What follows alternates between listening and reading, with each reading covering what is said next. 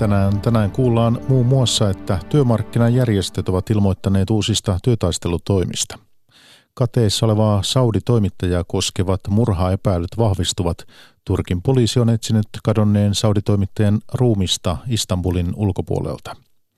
Meillä kotimaassa väestörekisterikeskus selvittää, voisiko pankkitunnukset korvata julkisella tunnistautumisvälineellä – Näiden aiheiden lisäksi kysytään, syyllistyivätkö suomalaiset SS-miehet sotarikoksiin ja jos niin millaisiin. Lopuksi, lähetyksen lopuksi haastateltavana dosentti Andre Svanström. Olen puolestani Mikko Jylhä. Hyvää iltaa.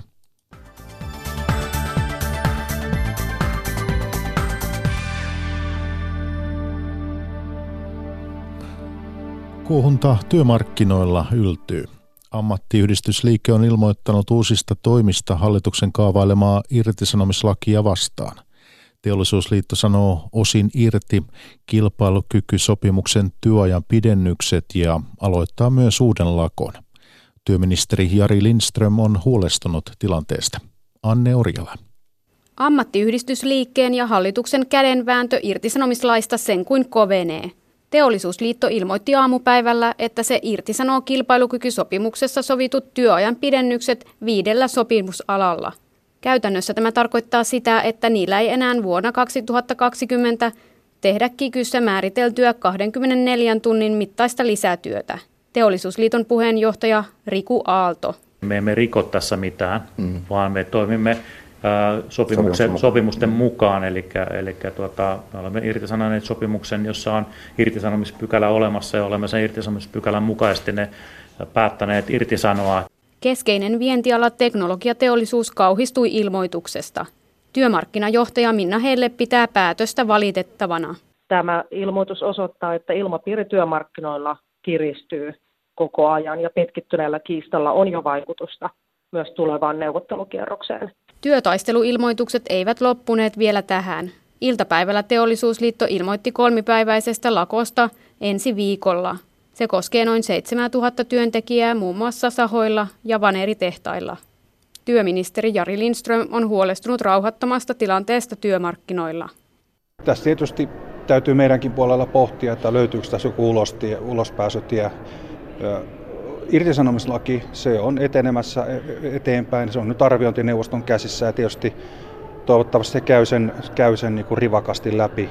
Ammattiyhdistysliike on moittinut hallitusta nimenomaan kilpailukykysopimuksen rikkomisesta ja iskee nyt takaisin. Ensi viikolle kaksipäiväisen lakon jo aiemmin julistanut julkisten ja hyvinvointialojen liitto pitää teollisuusliiton kikyilmoitusta merkittävänä.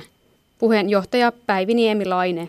No hallitus voi varmaan itse miettiä sitä, kun hallitus on aikoinaan halunnut kilpailukykysopimuksen, että mikä merkitys sillä on kansantaloudelle. Mä uskon, että hallituksella on nyt sitten tässä mietinnän paikka, että mikä asia heille on tärkeää ja mikä ei. Irtisanomislain heikennys vai kilpailukykysopimus. Myös Suomen yrittäjät on tuonut oman lusikkansa soppaan. Järjestö kannustaa vastatoimena yrittäjiä lopettamaan AY-liittojen jäsenmaksuperinnän. Ammattiliitto Pro ilmoitti kolmen vuorokauden työn seisauksesta ensi viikolla. Toimihenkilöliitto ERTO puolestaan julisti vuoron vaihtokielon yksityiselle sosiaali- ja terveyspalvelualalle. Epäilyt Turkissa kadonneen sauditoimittajan Jamal Khashoggin murhasta vahvistuvat. Viranomaiset ovat etsineet Khashoggin jäännöksiä muun muassa metsästä Istanbulin ulkopuolelta. Yhdysvaltain presidentin Donald Trumpin mukaan näyttää selvältä, että kadonnut toimittaja on kuollut. Hän varoittaa hyvin vakavista seurauksista, jos Saudi-Arabian osoitetaan olevan murhan takana. Yhdysvaltalaisen toimittajajärjestön varajohtaja Robert Mahoney sanoi, että YK on riippumaton, läpinäkyvä ja kansainvälinen tutkimus on ainoa tapa selvittää Khashoggin kohtalo. We believe that the only way to ensure that there is no whitewash um, in the disappearance of Jamal Khashoggi Toimittajajärjestön varapääjohtaja Robert Mahoney varoitti tapahtumien valkopesuyrityksistä. Saudi-Arabia on muuttanut selityksiään useaan otteeseen. Ensin toimittajan muun muassa väitettiin poistuneen konsulaatista. Huhut ovat velloneet Turkissa ja maailmalla nyt kolmatta viikkoa. Epäilyn murhan selvittämiseen toivotankin siis nyt YK apua. Toistaiseksi tutkimuksia on tehty lähinnä Turkin viranomaisten johdolla. Murhaepäilyjen selviämistä odotetaan myös Venäjällä. Vaikka Saudi-Arabia tunnetaan Yhdysvaltain vankkana liittolaisena, ovat suhteet Lähi-idässä vaikutusvaltaansa lisänneeseen Venäjään lähentyneet muun muassa ase- ja öljykauppojen vuoksi. Мы должны дождаться результатов расследования. Как мы, Россия, можем начать... Presidentti Putin sanoi odottavansa tutkimusten tuloksia. Venäjä ei halua pilata suhteitaan Saudi-Arabiaan tietämättä, mitä todellisuudessa on tapahtunut, sanoi Putin. Yhdysvaltain presidentti Donald Trump sanoi eilen, että katoamisen paljastuminen murhaksi näyttää selvältä. Näitä linjauksia on odotettu useita päiviä. Toimittajajärjestön varajohtaja Robert Mahoney. Well, I think we were disappointed that there wasn't something more substantive uh, that, that came out of that visit. And I mean, I would like to see uh, President Trump, for example, speak out forcefully. Varajohtaja Mahoni sanoi odottaneensa muun muassa presidentti Trumpilta vahvempia otteita tapahtuneen selvittämiseksi. Käytännössä murhatutkimuksia tehdään nyt tiedotusvälineiden mukaan muun muassa metsässä Istanbulin liepeillä. Toimittajan DNAta verrataan myös Saudi-Arabian konsulaatista otettuihin näytteisiin. Toimittaja tuossa Erja Tuomaala. Helsingin yliopiston lähi tutkimuksen professori Hannu Juusola ihmettelee, miten Saudi-Arabia ei ole ymmärtänyt, että Istanbulin konsulaattia salakuunnellaan.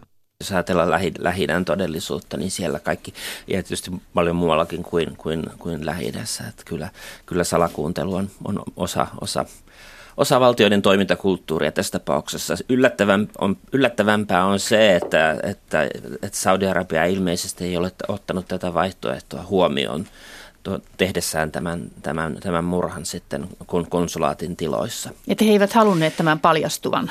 No eivät tietenkään he haluan, halunneet sen paljastuvan, mutta se, että, että he, he eivät tajunneet, että, että Turkki, Turkki salakuuntelee, niin se, se tuntuu todella amatöörimäiseltä. No mikä on kruununprinssi Mohammed bin Salmanin rooli tässä?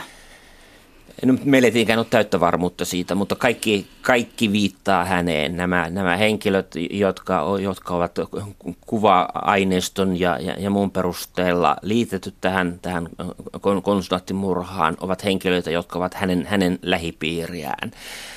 Kysymys on kansainvälisesti hyvin näkyvän henkilön murhasta vieraan valtion, tärkeän vieraan valtion alueella. Ei, ei tällaista, tai on hyvin vaikea kuvitella, että tällaista olisi tehty ilman, että, että Saudi-Arabia ainakin käytännön tasolla johtava kruununprinssi ei olisi itse siitä ollut tietoinen tai antanut siihen käskyä.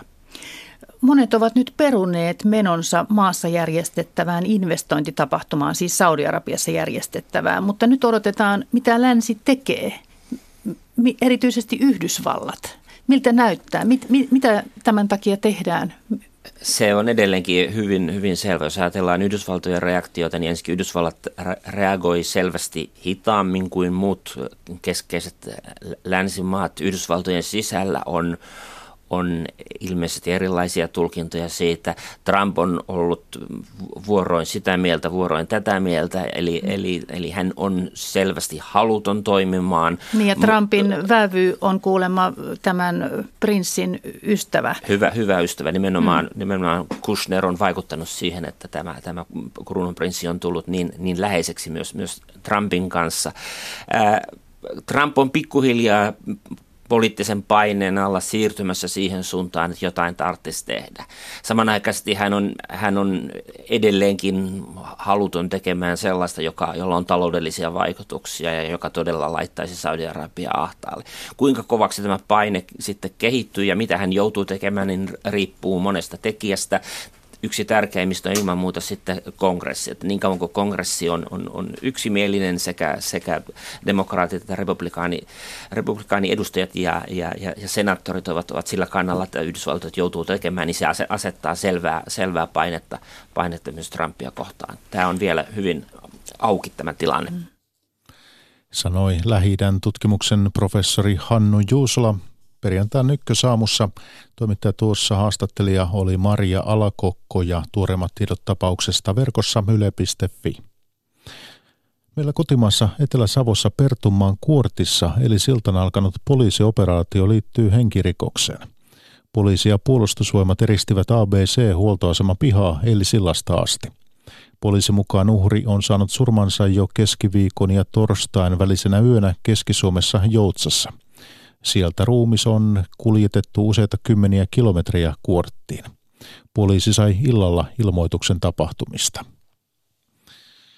Pankkitunnusten käyttämisestä sähköisten palveluiden tunnistautumisessa saatetaan luopua. Väestörekisterikeskuksessa selvitetään parhaillaan, voisiko pankkitunnukset korvata julkisella tunnistautumisvälineellä. Esimerkiksi Virossa tällainen on jo käytössä. Rain Kooli jatkaa. Aina vain lisääntyvän sähköisen asioinnin tunnistamispalveluita hallitsevat Suomessa edelleen pankit, jotka pitävät kiinni jokainen omasta tunnistusratkaisustaan. Tilanne on täysin päinvastainen kuin esimerkiksi Virossa, jossa väestörekisterikeskuksen myöntämä sähköinen henkilöllisyys tarvitaan kaikkiin, myös pankkipalveluihin.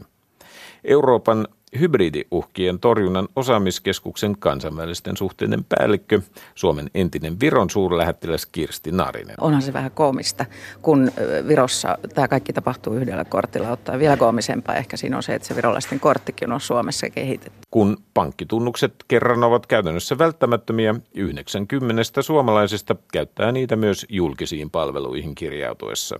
Tätä Narinen pitää ongelmallisena. Aina kun tieto kiertää jonkun tahon kautta, oli se sitten pankki tai joku muu, niin kyllähän se riskit lisääntyy. Pankit laskuttavat valtiota joka kerta, kun joku kirjautuu pankkitunnuksilla vaikkapa Kelaan tai verohallintoon.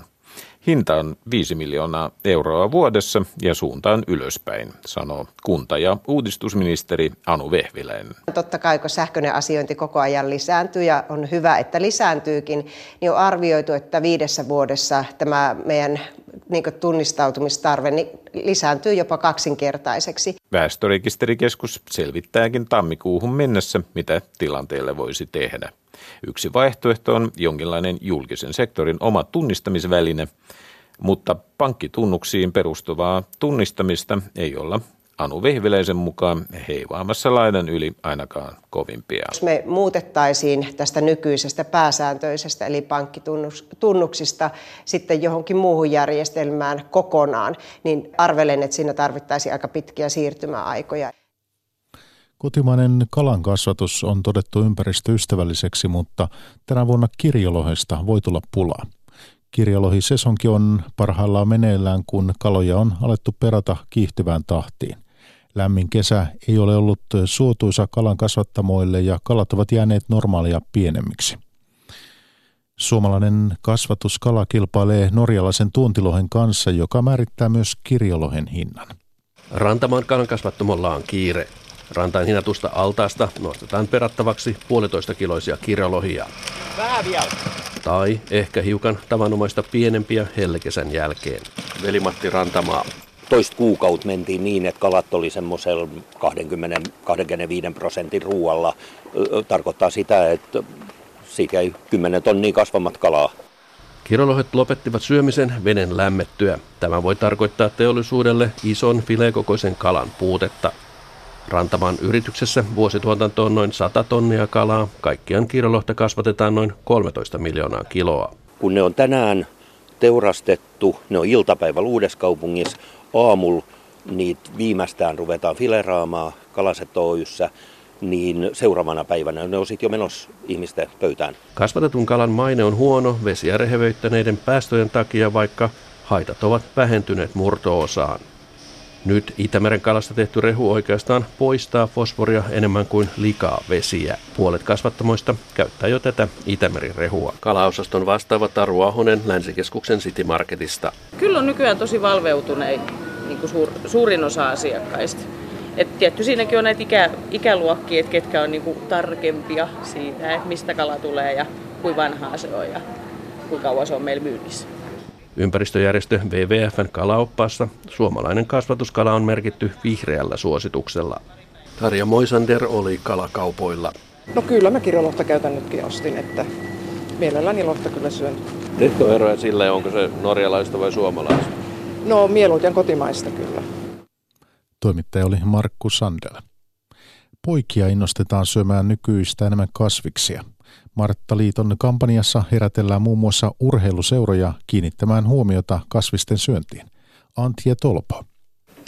13-vuotiaat Emil Lindström ja Joona Tarjavuori tekevät välipalaleipiä koulun jälkeen. Rasvaa päälle ja sitten kinkkua ja juustoa ja sitten tosta kurkkua vielä. Jos ihan, ihan kaikista maailman asioista valitsit, niin mitä laittaisit mieluiten leivän päälle? Öö, varmaan ihan juusta. Sitä on tullut syötyä ihan pienestä asti.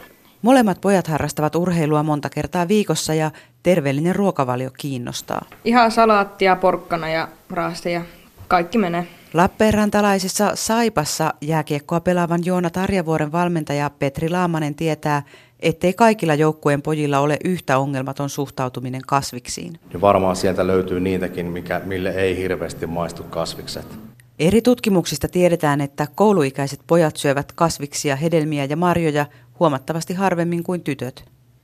Poikien vähäinen kiinnostus kasviksiin huolettaa, paitsi heidän oman terveytensä vuoksi, myös lihansyönnin vähentämistä edellyttävien ilmastotavoitteiden takia.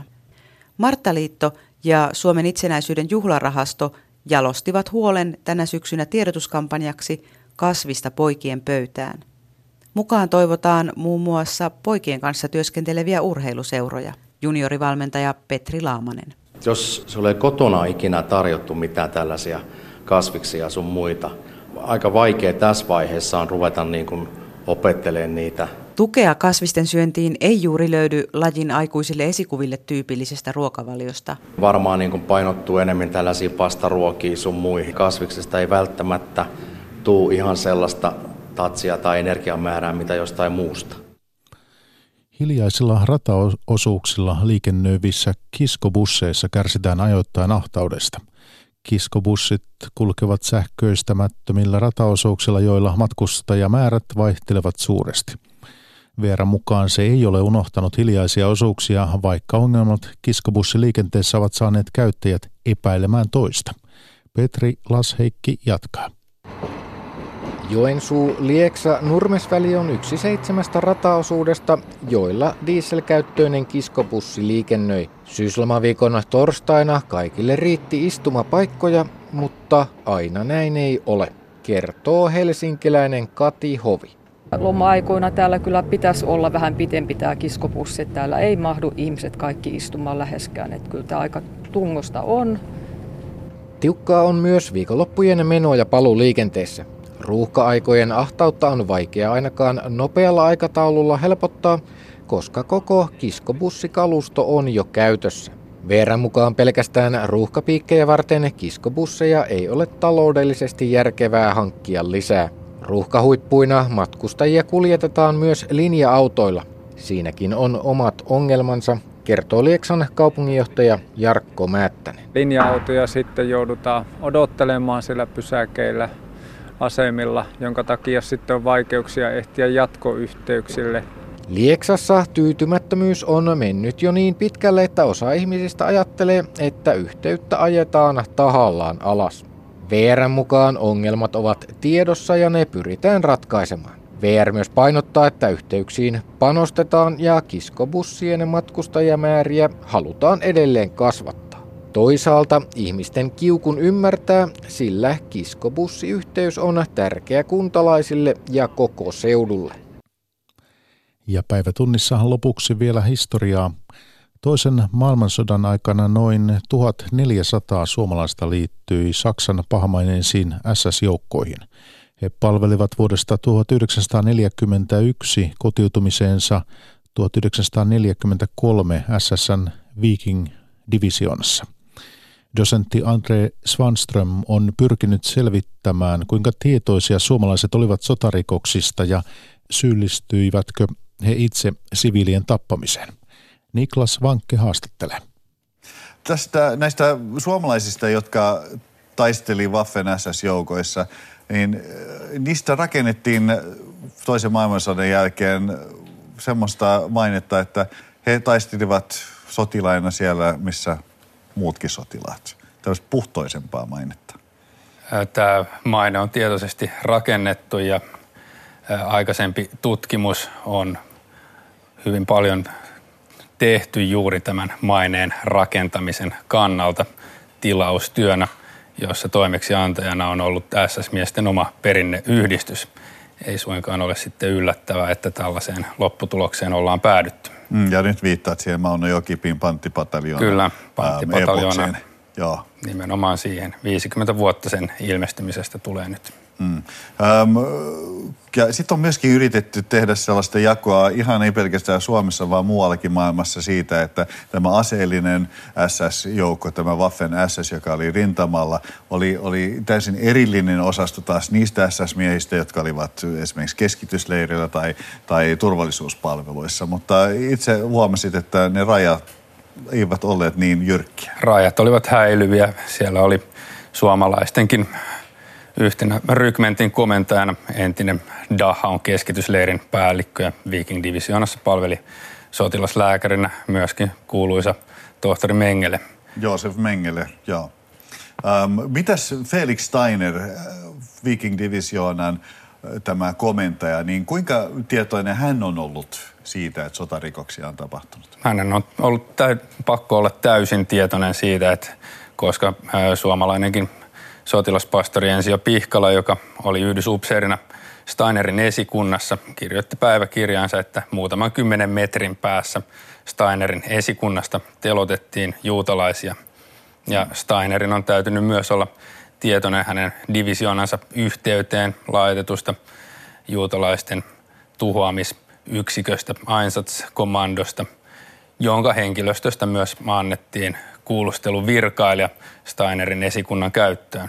Ja tässä Einsatzgruppissa oli myös äh, liikuteltava kaasukammioauto. Äh, Kyllä, ja se toimi kaukasuksella saakka, eli Mauno Jokipiin väitteet siitä, että sotarikokset olisivat rajoittuneet Ukrainaan ja juutalaisasutuksen vyöhykkeelle, sekin kumoutuu. Että sotarikoksia tapahtui koko Viking-divisioonan reitin varrella aina sinne kaukasukselle saakka. Mm, ja, ja sitten päästään sitten siihen kysymykseen, että äm, nämä suomalaiset, jotka palvelivat Viking-divisioonassa, niin kuinka tietoisia he ovat olleet ympärillään tapahtuvista sotarikoksista? He ovat olleet siitä hyvin tietoisia. Siitä on ö, suomalaisten lausuma kirjattu ylös, että olemme joutuneet rosvojen ja murhamiesten joukkoon – Silloin kun äh, tämä sota Neuvostoliittoa vastaan alkoi ja saksalaisjoukot Viking Divisiona muun muassa lähtivät etenemään, niin aika pian Puolassa jo, niin Lembergissä he joutuivat todistamaan aikamoisia hirve- hirveyksiä. Sanoin kuvaamattomia hirveyksiä ja siinä meillä on sotilaspastori Ensio Pihkalan päiväkirjamerkinnät, jotka hyvin tarkkaan selostavat näitä julmuuksia, joita Mitä suorittivat niin, niin saksalaiset mm. Wehrmachtin kuin Waffen-SSn joukot, samoin kuin paikalliset sitten mm. ottivat osaa niihin. M- mitä siellä siis tapahtui?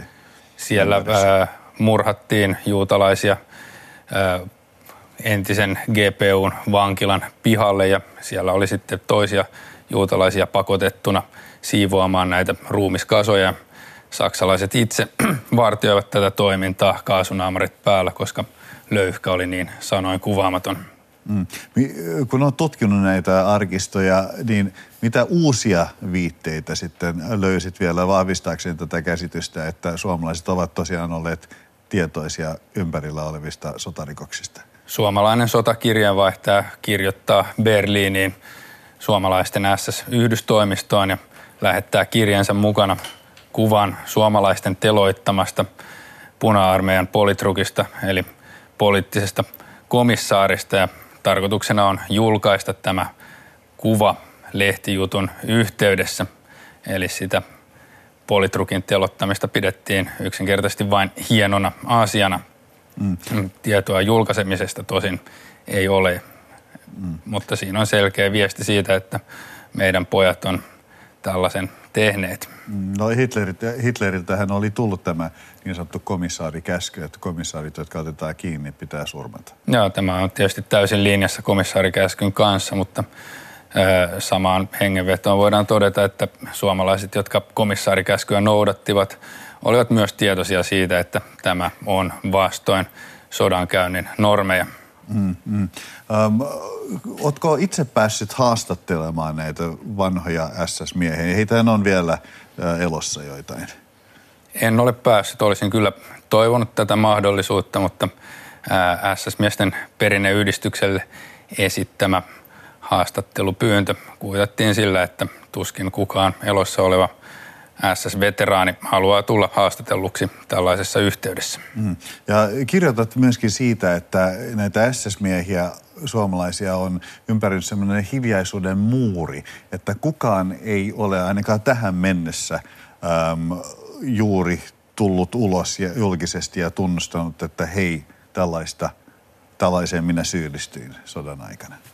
Joo, vaikenemisen muuri on pysynyt ehdottoman lujana, että siitä ei olla, olla juurikaan tultu ulos. Siinä on tietysti sitten ö, joku harva poikkeus tässä on, että ö, sata kelloa dokumenttielokuvan ö, tekemisen jälkeen yksi mukana olleista veteraaneista. Ja, ja siinä elokuvassa haastateltiin vanhoja SS-veteraaneja. Niin. Siinä haastateltiin SS-veteraaneja ja ää, dokumentissa mukana ollut veteraani soitti myöhemmin elokuvan tekijälle ja kertoi, että oli valehdellut kameran edessä. Ää, sanoi sitten, että kyllä hän tiesi kyllä kaikki tiesivät, mutta ei hän ollut aikaisemmin kertonut kenellekään, ei edes omille lapsilleen. Mm-hmm. Tämä Viking Divisionahan oli varsinainen semmoinen monikansallinen divisiona. Siellä ei ollut pelkästään ulkomaalaisina suomalaisia, vaan useimpia e-, eurooppalaisia, muun muassa hollantilaisia, tanskalaisia, virolaisia. Onko, onko, onko kukaan muu ulkomaalainen, joka on Viking Divisionassa palvellut, tullut esille ja sanonut, että kyllä – siellä tehtiin sotarikoksia ja jopa on syyllistynyt sellaiseen. Norjasta on olemassa tunnustus, jossa aikaisemmin tiukkaa kaiken kiistävää linjaa ylläpitänyt SS-veteraani Olav Tuff tunnustaa olleensa mukana siviilien murhaamisessa. Hmm. Eli, eli on suoraa tämmöistä viitettä olemassa. Kyllä, tunnustuksia. Joo, ja, ja, ja sitten eräs suomalainen SS-sotilas kirjassa ähm, niin harmitteli kesällä 1940 1941 kirjassa, että juutalaisten teloittamiseen riittää kehnompikin ampumataito kuin omaamamme. Ja tässä kirjeen oli allekirjoittanut viisi muutakin suomalaista SS-miestä.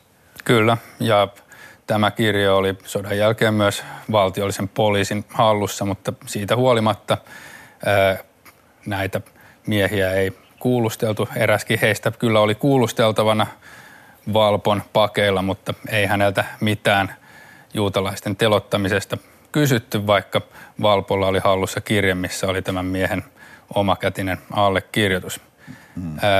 näitä kirjeen sanamuotoja on kirjani julkistamisen jälkeen ruodittu paljon muun muassa nettikeskusteluissa ja tuntuu olevan, että ää, on jonkun verran suuren yleisön joukossa ihmisiä, joilla on erittäin vahva tarve puolustella SS-miehiä ja nähdä heidät sitkeästi isänmaallisista, isänmaallisimpina ja puhtoisista puhtoisimpina. Ja tämän argumentoinnin he sitten suorittavat suurin piirtein keinolla millä hyvänsä. Mm. Um, sitten tämä, tämä tota, kun puhut näistä sotarikoksista ja siitä, että olisivatko suomalaiset itse suorittaneet niitä, niin, niin käsityksesi on siis se, että suomalaiset, suomalaiset ovat olleet mukana. Kyllä.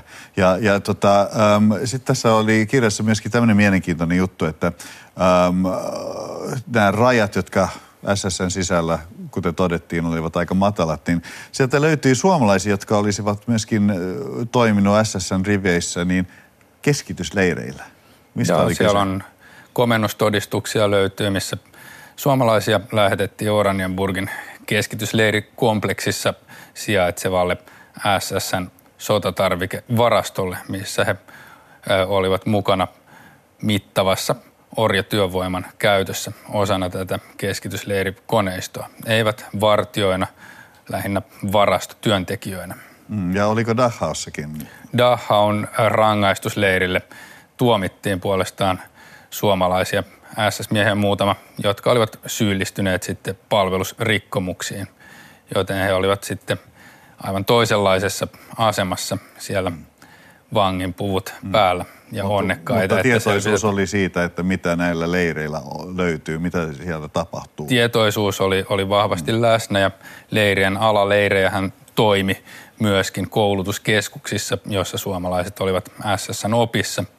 Mm. Ja näiden koulutuskeskusten äh, huolto – ylipäätään niiden rakentaminenkin oli suoritettu keskitysleirin vankityövoimalla. Mm. Tutkimuksesi suomalaisten tekemiin mahdollisiin sotarikoksiin sai tuon natsirikollisia metsästävän Simon Wiesenthal-keskuksen ottamaan yhteyttä presidentti Sauli Niinistöön. Ja sen tuloksena valtioneuvoston kanslia sitten tilasi toukokuussa riippumattoman arkistoselvityksen suomalaisten SS-miesten osallisuudesta juutalaisten tai siviilien surmaamisen. Ja näitä tuloksia odotetaan ensi kuussa. Niin mitä odotat itse?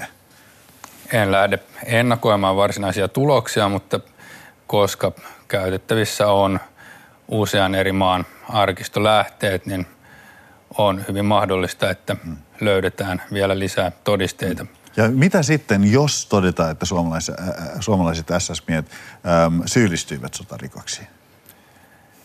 Sitten katsotaan, että ovatko näihin rikoksiin syyllistyneet edelleen elossa.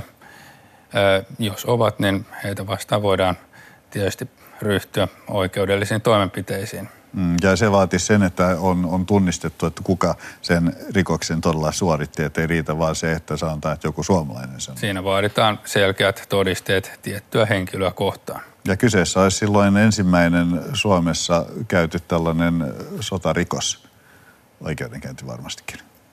SSN osalta kyllä näin. Tietysti sotavankisurmiin liittyen sodan jälkeen kyllä suomalaisia tuomittiin neuvostovankien laittomasta ampumisesta.